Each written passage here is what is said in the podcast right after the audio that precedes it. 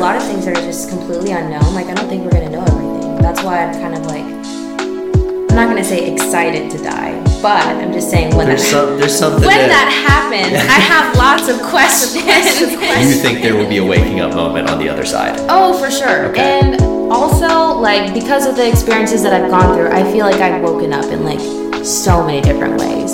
Like experiencing like life or death firsthand, I'm just like that that just changes you forever because you're here one moment and then you can't be here the other one. Yeah. You can't. Like just think just that think that's about that. possible. The whole life Yeah, or yeah, death thing. right. Like just think about you not being here. right. Like you're just dead.